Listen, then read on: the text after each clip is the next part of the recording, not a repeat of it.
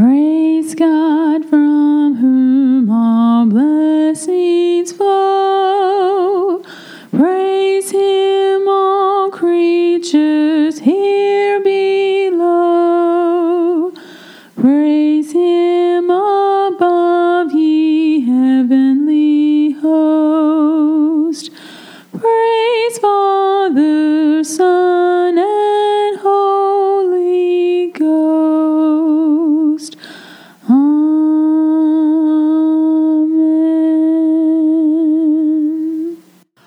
do you call me Lord, Lord, and do not do what I say? Everyone who comes to me and hears my words and acts on them, I will show you whom he is like. He is like a man building a house who dug deep and laid a foundation on the rock. And when a flood occurred, the torrent burst against that house and could not shake it because it had been well built. But the one who has heard and has not acted accordingly is like a man who built a house on the ground without any foundation, and the torrent burst against it, and immediately it collapsed, and the ruin of that house was great. That is going to be our jumping off point today, and I say our because I'm Michael. That's Lou. Hello. And we have come to you this week to tell you that foundations are always the most important thing. Yes. Now you may be saying to yourself, okay, yeah, but I know that. We, we, we have a foundation. Oh, but what you've got to understand is your foundation is not what you do. Okay?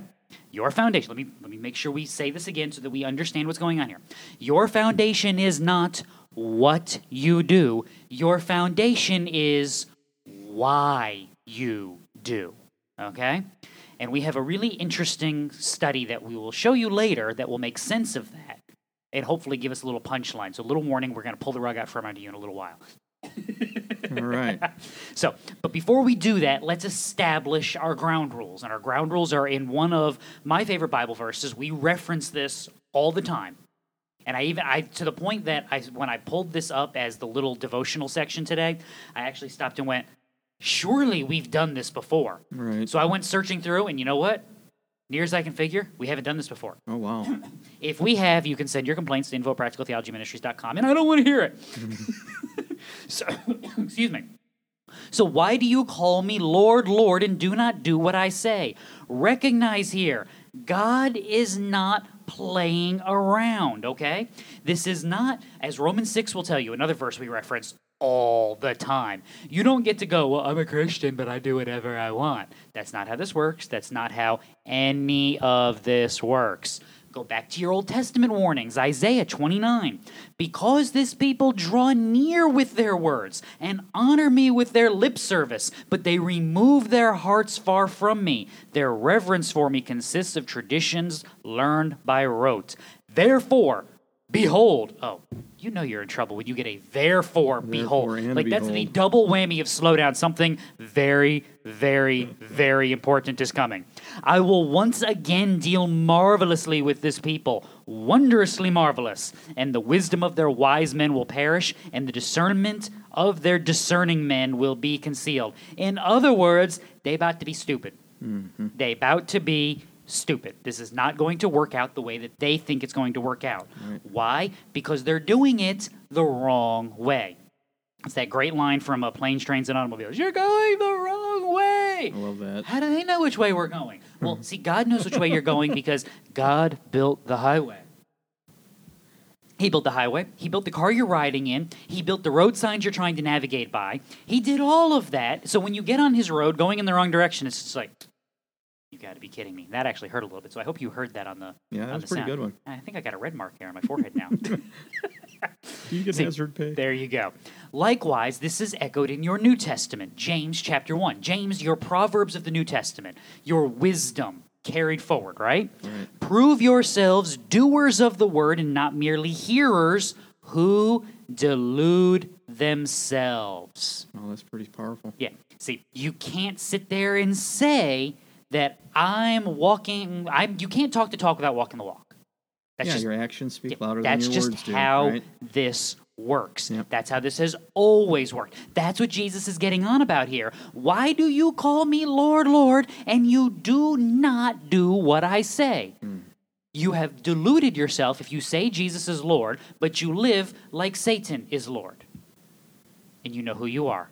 I'm not going to say any names, but you know who you are. I'm looking at you, okay? Whoever you are, I'm looking at you. Staring you down.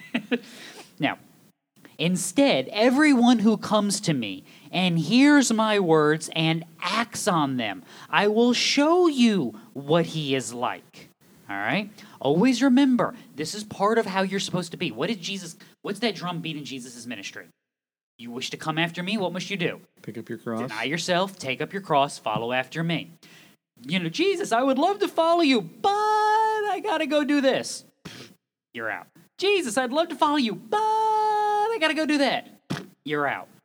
None of that flies. You forsake everything. Right. Die to yourself. Yeah, that, notice that's the first thing that's mentioned. Yeah, every That's it. time. Die to yourself. Pick up your cross. The apostles wondered about this. We, we've given up everything. In Jesus' short, you, you ready for the Reader's Digest Hood version? I got this. That's Jesus' answer. Lord, we've given up everything to follow you. And I got you. That's hmm. Jesus' answer. I got you. Mm-hmm. It will be okay. That's part of how this is supposed to be. We forget that part that when we have surrendered, we have turned from sin, surrendered to Christ, we have, wait for it, surrendered. You don't get to keep fighting after you surrender. It's an unconditional surrender. It's supposed to be. You don't get to bring anything into this. You've completely surrendered. Yeah. So so let's let's it's it's it's military week because you know the world is on fire hmm. as usual. Yeah. So like you don't get to go. So if you're in battle and the other side goes, "We surrender, we surrender," and you stand up, do you just stand up and unload your gun and go walk out to shake hands with them? Probably not. No. No. Like mm. so they're in their little hole and you're in your little hole and they pop up waving a white flag. Do you hop up and go, "Look, guys, they surrendered." And everybody unloads their guns, takes off their body armor and like, you know, call orders in champagne. Probably not. No. You walk over there, how? Guarded. Loaded, Loaded ready. Because if he so much as blinks wrong that indicates in any shape, form, or fashion that he is lying about surrendering, well, then you weren't surrendered, and I do what? Shoot him. Yes. Yeah. Remember, what do we do to terrorists? We shoot them in the face. Mm-hmm. So when the guy acts like a terrorist and refuses to surrender after saying he surrendered, we shoot him in the face. Welcome to the judgment from God. You don't get to say, I have surrendered to God and I am a Christian, and then live like the world. If you do that, you ready for it? God's going to shoot you in the face. it will not be pleasant. You are supposed to actually live this out. So, if you are, this is what you should look like. You're like a man building a house who dug deep, laid a foundation on the rock, and when a flood occurred, the torrent burst against that house and could not shake it because it had been well built. So, in other words, because you have built yourself accordingly, according to who God is, what He has told you you should do, you can stand firm against the things of this life. Peter understood this. Coming to him as, though, as to a living stone which has been rejected by men, but is choice and precious in the sight of God. You also, as living stones, are being built up as a spiritual house, built on the rock, a holy priesthood, to offer up spiritual sacrifices acceptable to God through Jesus Christ. For this is contained in Scripture Behold, I lay in Zion a choice stone, a precious cornerstone, and he who believes in him will not be disappointed.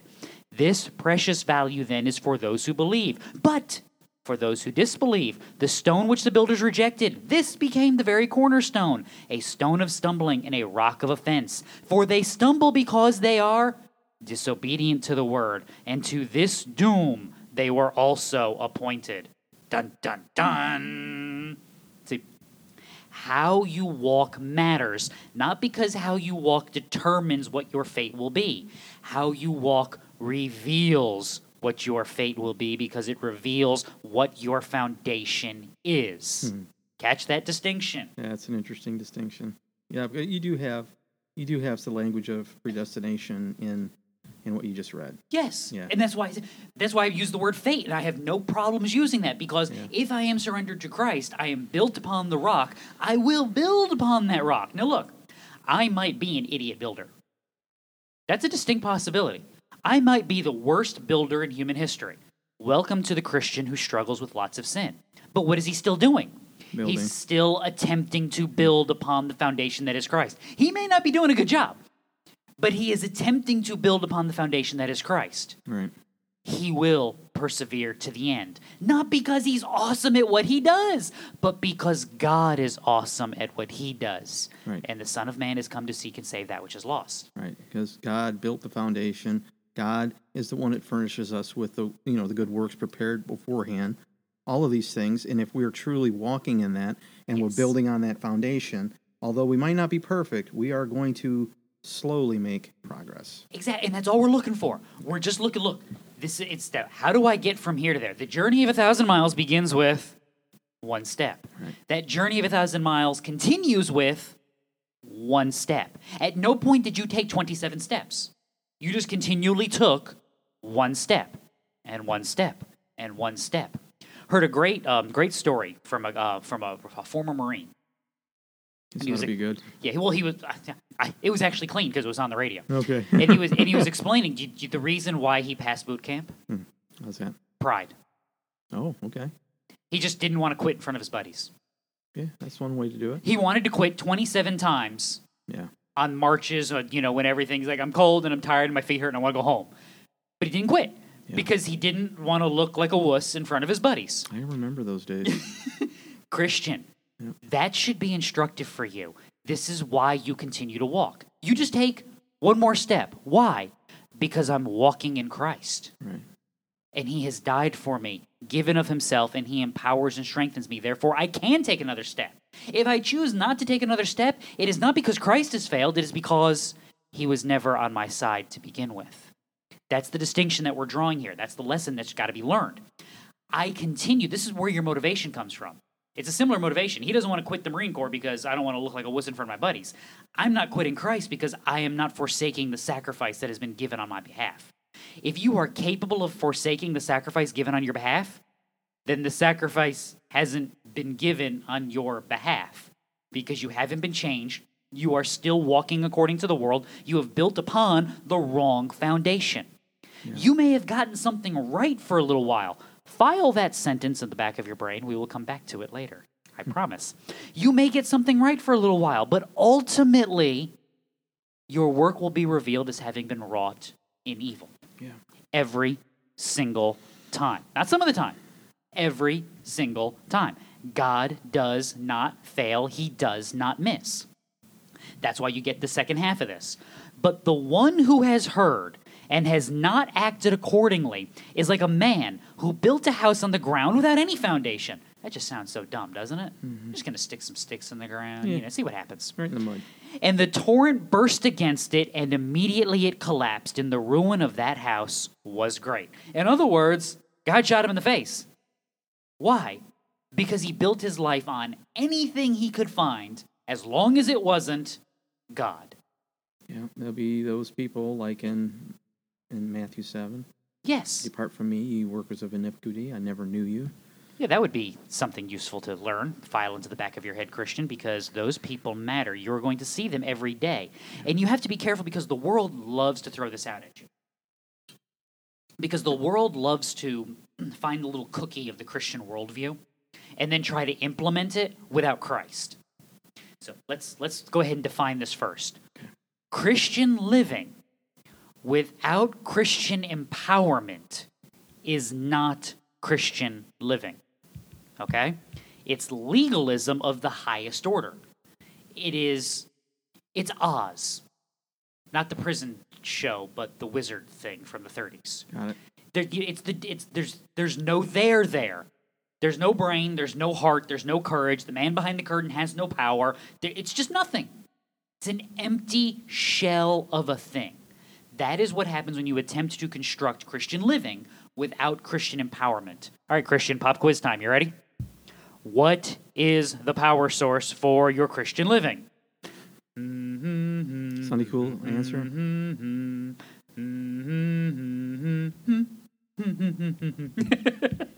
And the answer is the Holy Spirit. Now, how do you receive this Holy Spirit? Well, I repent of my sins, trust in Christ, and then God graciously grants me this. Mm-hmm. See why the walking matters. Because if you're not walking, if you're not walking in a Christian manner for Christian reasons, then you're not being spurred on by the Holy Spirit. Which means if the Holy Spirit's there, do you think he just showed up one day to like have a cup of coffee and watch you walk watch you walk off a cliff? That would be horrible. Like is is the Holy Spirit just in, in, in, uh, what's the word? I just it just went right out of my head. Possessing people is the only thing I've gotten. It's not what I'm looking for. Mm. Indwelling. Indwelling, thank you. I mean, I know there's a word. Yeah. Yeah, is the Holy Spirit indwelling people just so he can play his own personal game of Wipeout? Man, no. We'll just walk this guy No, from the bus. Watch this guy. This is going to be awesome. He thinks I'm telling him to go left, and he's like, yeah, that's not how this works. That's not how any of this works. The Holy Spirit is there to testify and point to Christ, who will then glorify the Father, who will then reward the Son. You see how this kind of keeps going in a circle? Right. Well, I- mean, even if you look at the the scriptures, you know, uh, let's let's take the Exodus for example. The pillar of cloud, the fire. God directed their path in every aspect. He showed them where to go and how to follow Him. Yes. And so to to think that He's just gonna oh go left and He really means for you to go right. I mean, that's not that's not the evidence that we you know or the And that's my point. Yeah, Yes. right. That's exactly be, because the Holy Spirit is not interested in just goofing off. No, He's no. not a teenage kid with his first job. He's actually accomplishing holiness, righteousness, and kingdom work in God's people, Right. which are his people. Third member of the Trinity. That's how that works. Yeah. Before you get confused.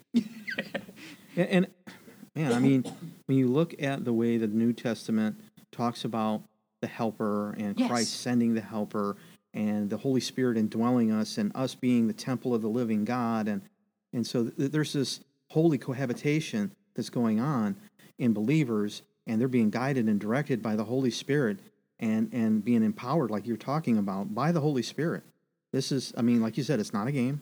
And he accomplishes. Yeah. He who began a good work will be faithful to complete it. How will he be faithful to complete it? With the Holy Spirit. You have not been left as orphans. You have not been left without. You have been given another comforter, Christian. If you have not been given the other comforter, it's because you are not Christian. What does it look like? Second Peter chapter 2. These are springs without water, and mists driven by a storm, for whom the black darkness has been reserved. For speaking out arrogant words of vanity, they entice by fleshly desires, by sensuality those who barely escape from the ones who live in error, promising freedom while they themselves are slaves of corruption. For by what a man is overcome, by this he is enslaved. For if after they have escaped the defilements of the world by the knowledge of the Lord and Savior Jesus Christ, they are again entangled in them and are overcome, the last state has become worse for them than the first. For it would be better for them not to have known the way of righteousness than having known it, to turn away from the holy commandment handed to them. It has happened to them according to the true proverb a dog returns to its vomit, and a sow, after washing, returns to wallowing in the mire. Man, Oh, Peter, that's- that's- Peter was rough. Yeah, that was some tough, tough words there. Dude, yeah, decaf. Mm-hmm. Decaf Peter is some things we need to say. That or Peter just needs a hug. Or he was serious about this because the Holy Spirit's serious about this because this stuff matters. You know, that couldn't possibly be it, could it? Yeah, that's right. Now, why do we say this? Right, this is where we try to make some application. You ready? Discipleship is the thing we're worried about. That, that, at the end of the day, when any time, if we don't use the word, anytime we are talking about you living out your Christianity, we are talking about the fruits of discipleship and sanctification, which can basically, they're, they're hand in hand accomplishments. You are growing in sanctification because you are growing in discipleship and vice versa. I truly believe you're, if you're growing in discipleship, you're going to be growing in sanctification. If you're not growing in sanctification, check your discipleship. What are you learning? What are you filling your head with? What is your what is in your heart? What what are your motivations?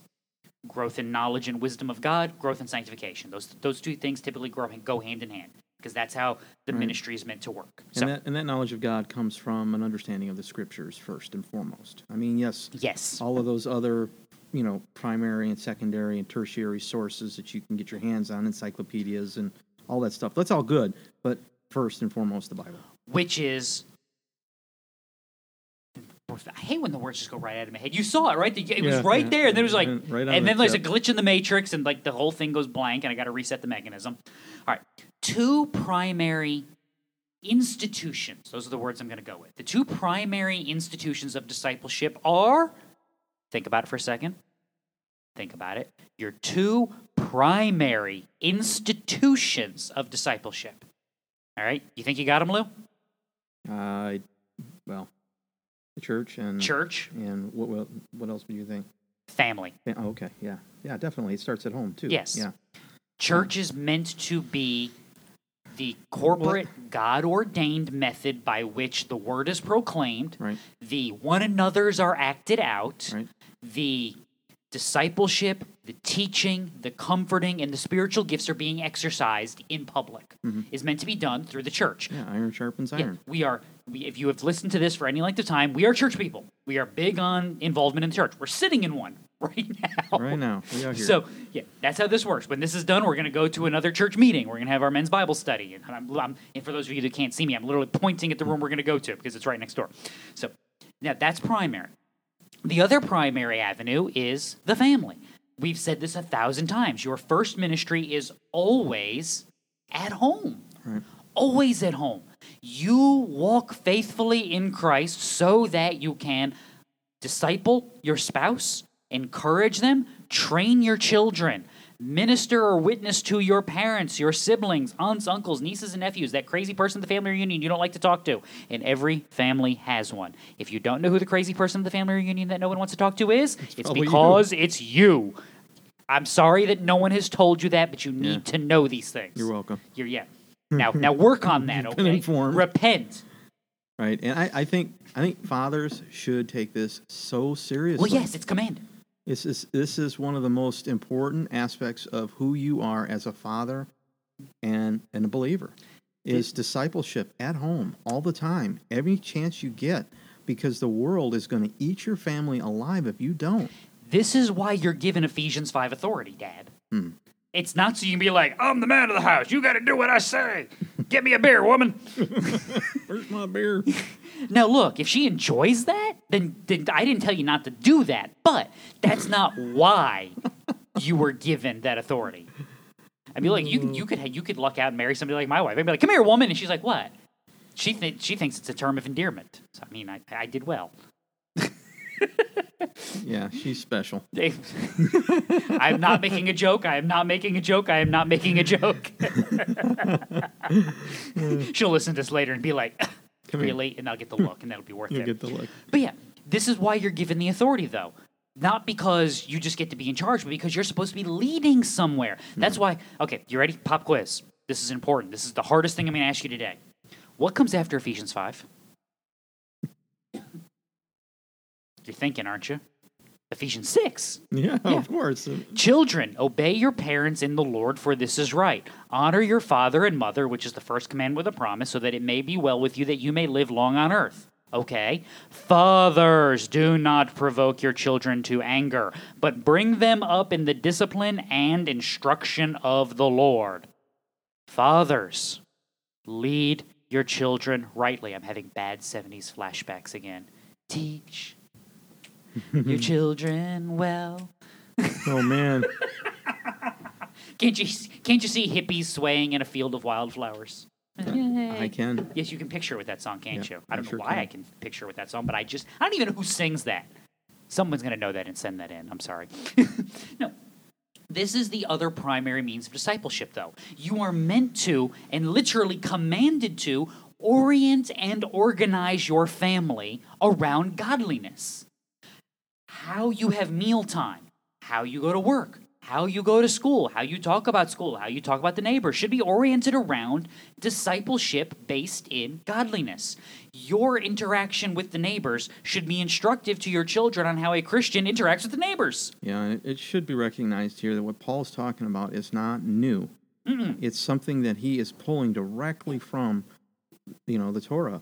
This is the Shema, Deuteronomy 6. Yeah, That's exactly, and look, that's, there's another one of our favorites, right? Right. Write it on your forehead, write it on the city gates, write it on the doors of your house, bind it on your wrists, put it talk to about where it on the way home. on- when you stand up, when you lie down. In other words, yeah, saturate. Yo, we'll go King Jimmy on him. You ready? All right. Saturate thy life in thy holy word.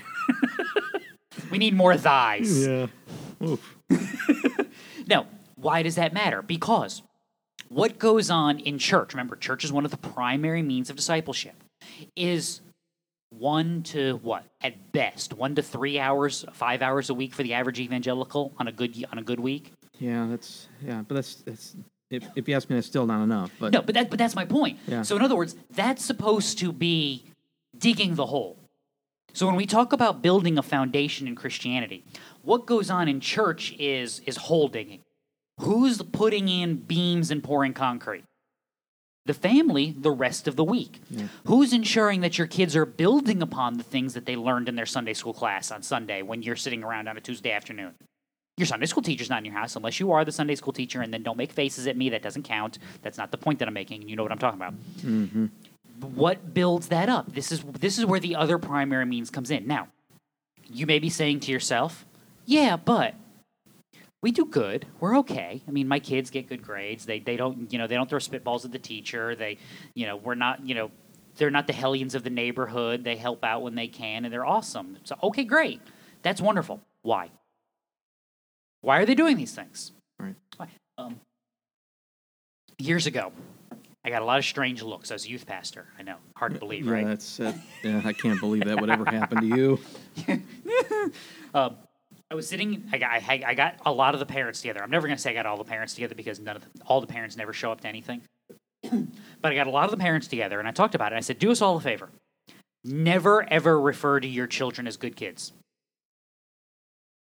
They just kind of looked at me because you know that would happen all the time. Is that there'd be this student somewhere, or you know, a friend of one of the kids in the youth group, and be like, "We want to get him more involved in church. He's really a good kid, but." Yeah, there's that but. Well, and the but is always that you know they don't go to church and the family's not involved and, and they're working on them And I have no problems, but see, get this idea out of your head that they're a good kid. They're not. Hmm. If they're not in Christ, they're pagans. They're rank sinners looking for any opportunity to indulge in the lusts of their eyes and the indulgences of their flesh. This is how they work. Now, if you have been training them they may not be walking in that manner. Why? Because you're pulling them in the right direction. At some point, though, they have to know why you're pulling them in that direction so that the walk is not something that you have empowered, but something that the Holy Spirit has empowered. Because at some point, mom and dad, they're leaving your house, they're walking away from you, and if they have to stand on their own without the power of the Holy Spirit, they're doomed. Doomed, I say, to quote Linus from the Great Pumpkin, Charlie Brown this stuff matters. You have to give them the why. That's what Jesus is getting on about. That's what James is getting on about. That's what Paul is getting on about. Is when you're building the foundation, it's not just what you're doing, but the reason behind why you're doing it. It's not the what, it's always the why. Now, why am I hammering this so hard? Yeah, pray tell. You ready? Yes. the Institute for Family Studies. Growing up with mom and dad, new data confirm the tide is turning. See, this should be good news, right? This is their the, one of their little highlights. It's too early to say for certain, but growing numbers of actual and would-be parents seem to be heeding the conventional wisdom that a stable two-parent family helps children flourish. One of the most encouraging developments is the rebound in the proportion of black children being raised by their biological follower, follow, biological fathers as well as their birth mothers. I'm surprised they haven't been canceled yet for even saying that out loud. Yeah, for sure. See, all the experts agreed the nuclear family was on its way out. The two parent family of married mother and father bringing up their own biological children would soon be replaced by a menagerie of alternative family forms. You and I have lamented this before. Cohabitating couples with children, single parent families, blended families, same sex couples raising children conceived and born in a variety of unconventional ways. That, the fact that I have to read that sentence as a possibility just astounds me some days. It does. And for more than half a century, each year's tabulation from the Census Bureau on children's living arrangements seemed to prove the experts right. So, in other words, in 1960, let me see, which category am I? Proportion of children under 18 living with two parents, single parent, and neither parent. So in 1960, 87.7% of children lived in married two family, two parent households. Oh, that's pretty high. All right. In 1970, the number was down to 85.2. In 1975, it was 80.3. 1980, 76.7. 85 was 73.9. 1990 was 72.5. 1995 was 68.7. 2000 we had a bump up to 69%. And then in 05 we were down to 67%, but since then 2010 69.4, 2015 69.2, 2020 70.4. It's going in the right direction. Yeah. Now, neither parent has basically held steady from 3.2 to 4.1 percent since 1960, with you know little bumps in the road all the way. Where the drop is coming is in the single parent households. So you're starting to see on the rise more parents getting married, staying married, and raising kids. Now, if this article goes on, they're making they don't know yet if you know this is just because parents are just doing this you know for like for the kids you know everybody knew that family growing up. Like mm-hmm. it's the minute the last kid got out of the house they were both divorced and you're like but they always seem so happy. And like no they hated each other for the last 15 years but they stayed together for the children. So so this is the new rise and you now you may be sitting there going this is awesome right? Where we should be celebrating this. Conversely how many ministries, polling organizations, and Christian entities in general have been telling you that really for the last 60 years, which would be 1960 to 2020, and really the last 20 years, we have been seeing a decline in Christian identification in the world? And the answer would be all of them have been saying that because that's been the theme of culture. So, so we're seeing a rise in a Christian value, the stable two parent family without a rise in Christian empowerment, with an actual decrease in Christian empowerment. What is that going to lead to? Is that going to lead to something that is good? Is that going to lead to something that is objectively helpful in the world? Well, I, I think we did a real good job at, at, at talking about the foundations. And if this situation that's growing in our country with the two parent households continues, I mean, that in itself is good, but the foundation, if it is not of Christ, it's ultimately doomed for failure in some sort of way. I would agree, and that's kind of my point. Yeah. Because first blush, you're like, hey, this is good. Define good. Right, right. And, and there's got to be absolutes, but in, in a worldview devoid of Christian worldview, there are no absolutes. But, but and this is why this becomes so, so damaging because what's what's going to happen? Statistically speaking, you should see a rise in graduation rates. You should see a rise, a decrease in drug abuse and things like that. But here's my point: in the last 20 years, have we seen teenage drug use increase or decrease? Well, it's increased. But we've seen two-parent households increase. Right, but like I, well, like you're you're pointing out here, they're not they're not Christian. And that's my this is what I'm getting at. So when you try to live a Christian virtue without the empowerment of Christianity, what are you really living in? What religious system would we call that? Paganism. Yeah, it's, it's pagan legalism. Mm-hmm. So that now here's this is why I point this out. That family that you knew where they just stayed together for the kids, do you know who knew that they hated each other? Everyone, Well, yeah, even if the neighborhood didn't know, you know who did know? kids. The kids knew. Yeah. Which means, was it objectively good that those parents stayed together? How in some cases that does do harm. And that's my point.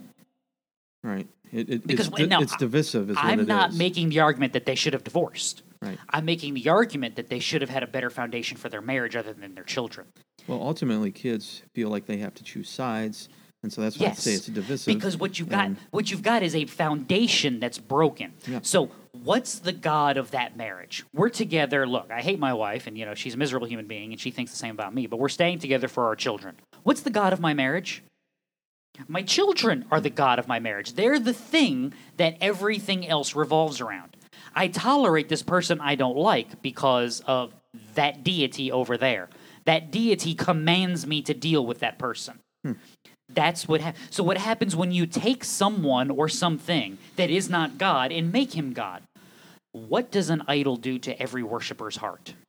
it turns it away from the one Yeah. true God. And And, I think that goes back to your point of the reasons why you do things is very important. Exactly. So what I'm getting at is we're gonna a lot of Christian commentators are gonna look at this study and go, man, look at this is awesome. This is great. Look, these kids are gonna be better off. And the point that I'm making is It's godless. Yeah, we It can't is rest on our. Christless. It's not better. Mm-hmm. It look. Am I happy that there are more two-parent married households? Yes. Mm-hmm.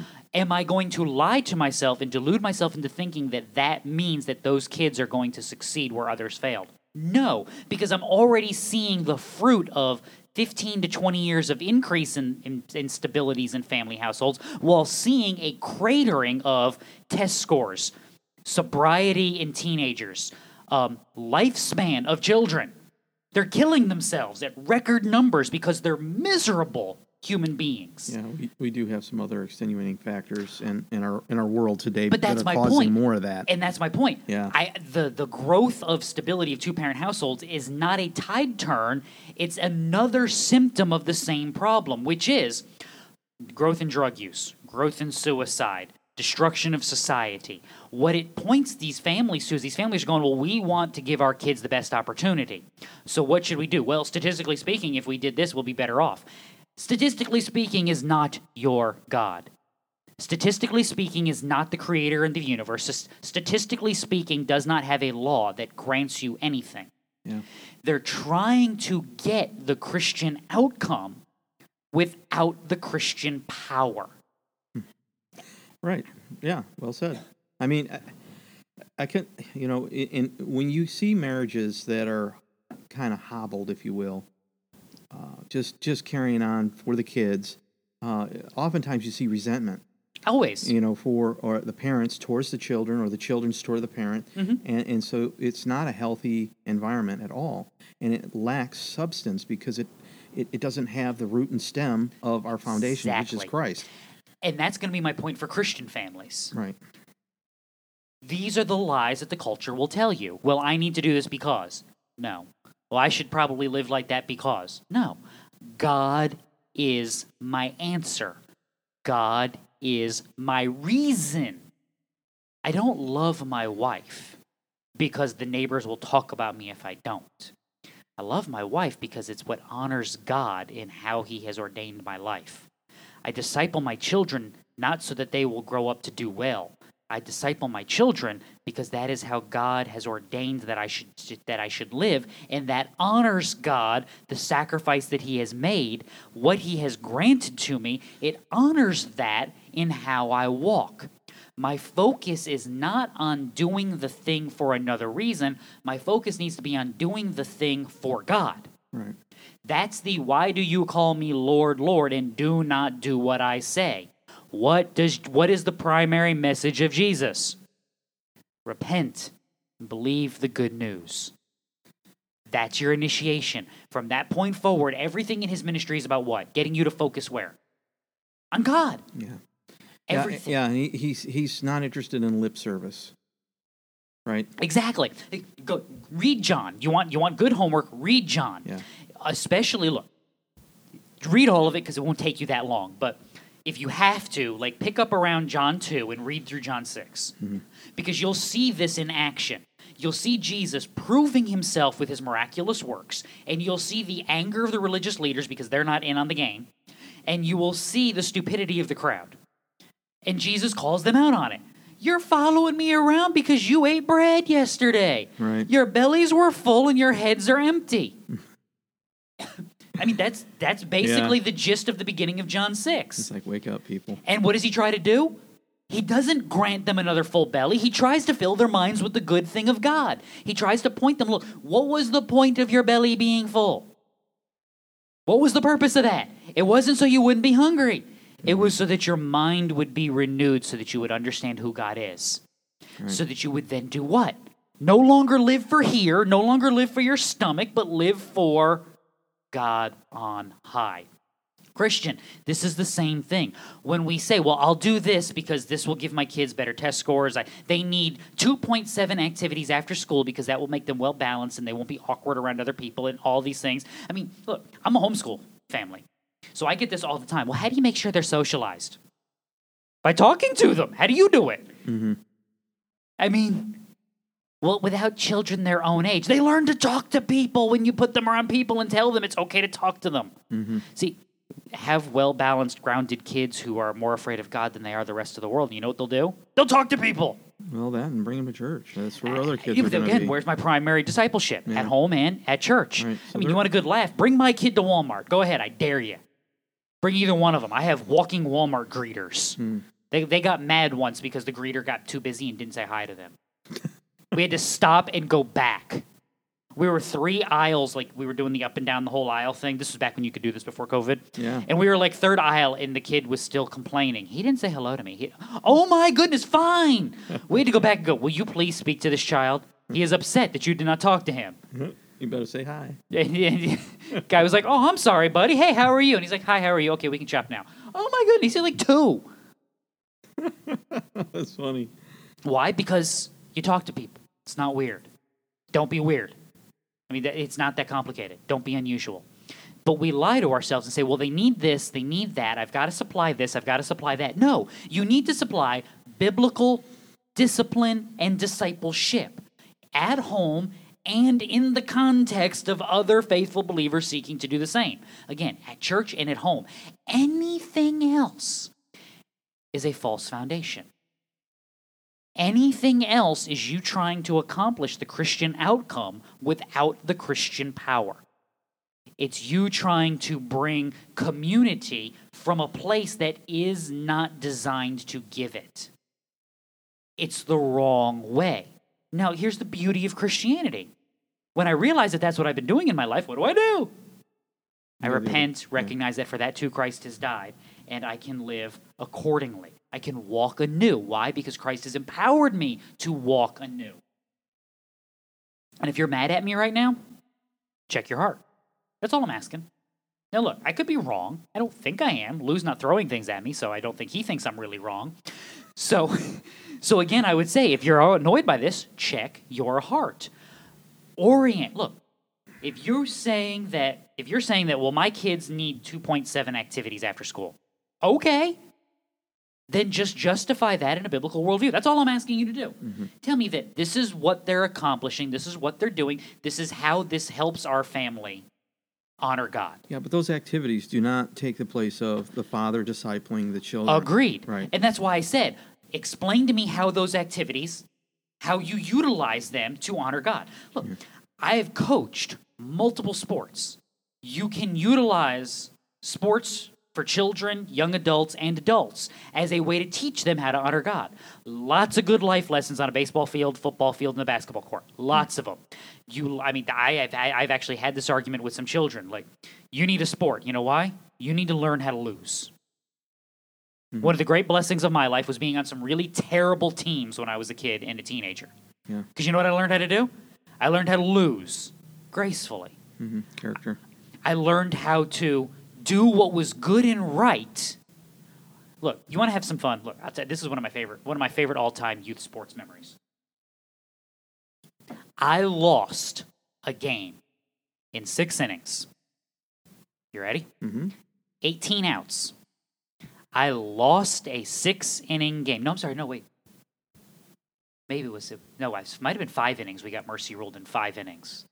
I lost a five inning game with 12 strikeouts. Okay.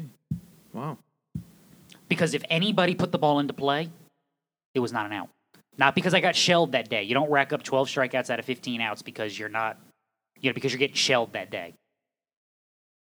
Because anything hit did not turn into an out. I can almost to this day still see the three outs that were hit. Remember, one was a fly ball to right field, one was a pop up to the first baseman. Hmm. I mean, it was. You want to talk about an annoying day to stand there on a mound and pitch and pitch and pitch and know that if you are not perfect, you will not get an out. Yeah, it's tough. That was good for me. Hmm Was it fun? In a twisted sort of way, yes, but it was still good for me. Because what do I learn? I learn how to do my job well. Not for you, but because this is the job that I have been given. Christian, this is what we should be teaching our children. This is why you do your job well. This is why you work well. Not because it accomplishes great and wonderful things, because that is the task that God has set before you. Again, why are you doing it? You can go to work every day and be amazing at your job as a Christian and be sinning. We don't realize that on a regular basis. For sure. I can take my kids to church every Sunday, every Wednesday, every vacation Bible school, every whatever, you know. I've seen those families where the doors of the church are open, they're there. And I can do that sinfully. I can because I'm doing it with the wrong motivation. And that's the danger of this world is that it, it lulls you so easily into a false sense of security. And that's why I point out a story like this because we're going so often we'll see that in our knee jerk reaction is, "Oh, look, yes, stable two parent married households. That's a win." Well, why are they doing it? Well, because they think it's better for their children. That may not be a win. That may have unintended consequences that we don't see. I mean, what's the basis for their thinking that? I mean, you got to get to the root of the matter. Exactly, which means we actually have to know them and be engaged in discipling. Yeah. This is what we do. But that involves actually understanding why I smack my microphone. That actually involves me understanding why I'm doing what I'm doing so that I can then instruct others into why they're doing what It's they're the doing. motive of the heart. I mean, Yes. that's what God, you know, He wants a circumcised heart. He wants people who want to to do His will. Uh, I mean, He He calls you out of the muck and the mire, Yes. and not like like we talked about earlier, Yes. returning to that that pit of mud. and not and making sure that we can distinguish as we grow as to what is Mm-hmm. muck and what is clean path. Because you're sitting there going, well, that should be obvious. You would think that, Yeah, but right. you can do the right thing for the wrong reason. Right. Depart from me, you worker of iniquity. I never knew you. Right. That's going to That's- be uh, That's the warning. And that's what I think you're seeing with this rise in culture because our culture is not getting more Christian, no. but it's trying to restore the veneer of Christianity. There's a lot of virtue signaling going on today, but that doesn't mean that there's any virtue to be had in some of these. And will the restoration of a veneer of Christianity be somewhat beneficial to the world in general? Well, if it's just a veneer, probably not. I mean, Long term, no, but short term, would it would it make our society look better? Would we be able to function a little bit better in it? Possibly. Yeah. But the point that I'm making is that possibility is not worth the unintended consequences 10, 20, 30 years down the road. You want to understand culture. Look, you understand the cultural reactions of the 60s, 70s, and 80s. Look at the veneer of Christianity we had in the 40s and 50s. We had a Christian living without a Christian empowerment. What does that get you? Where we're at today, really. Exactly. Yeah, I mean, it, it these this is the fruit from what happened a while ago. This didn't just pop up. But while all of that is going on around you, if you are faithfully discipling in the family, faithfully being discipled and discipling in the church community, will your fruit be good? And the answer, I think, is yes. yes. Because you are doing the right thing the right way For the for right the reason. right reasons. Yeah. Exactly. Then we need to trust in the Holy Spirit that He will guide and direct our children and, and the ones that we are discipling so that they won't stumble and that He will preserve them as well. And that's the point. Yeah. So, what have we learned here today, children? Why you do what you do is important. God's precepts will bear fruit, and God's fruit is always good. So, questions, comments, complaints, send them to info at practicaltheologyministries.com. You can go to the website, you know the drill, check out all the stuff, share with your friends and neighbors. We enjoy it. So, until we meet again, read your Bible. It'll do you good. Bye. Bye.